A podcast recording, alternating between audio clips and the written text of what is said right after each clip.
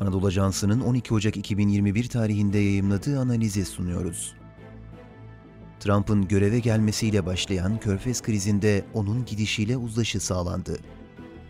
Yazanlar Ehsan El Şerif, Zeynep Hilal Karyağdı.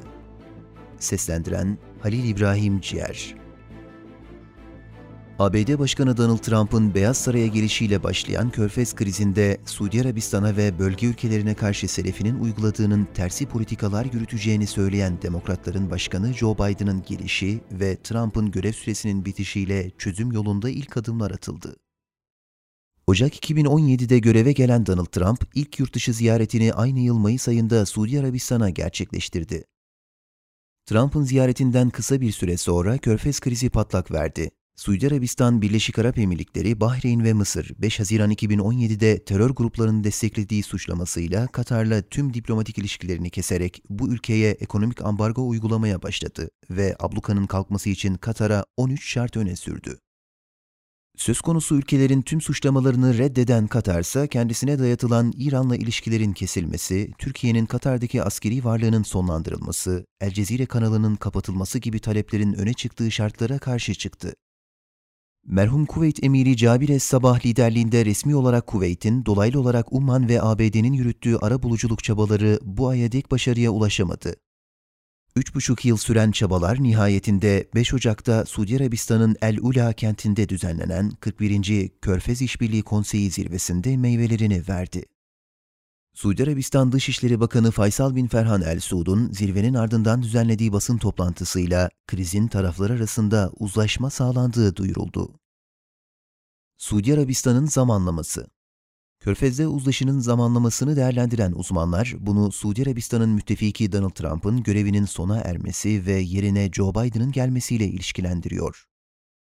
Biden, Trump'ın Orta Doğu politikasında Riyad yönetimine her şeye rağmen koruyucu yaklaşımını ciddi şekilde eleştiren taraflar arasındaydı. Suudi Arabistanlı gazeteci Cemal Kaşıkçı'nın öldürülmesinin ikinci yılı dolayısıyla 2 Ekim'de açıklama yapan Biden, ABD'nin Riyad'la ilişkilerini gözden geçireceğini söyledi.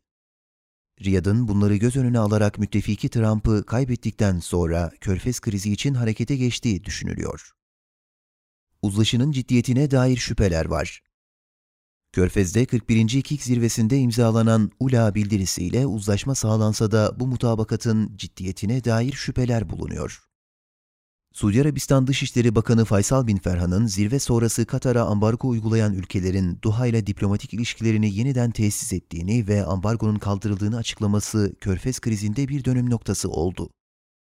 Körfez'de 3,5 yıl sonra uzlaşma sağlayan zirvede taraflar arasında normalleşme ve ortak çalışmaya yönelik 9 maddelik ULA bildirisine imza atıldı.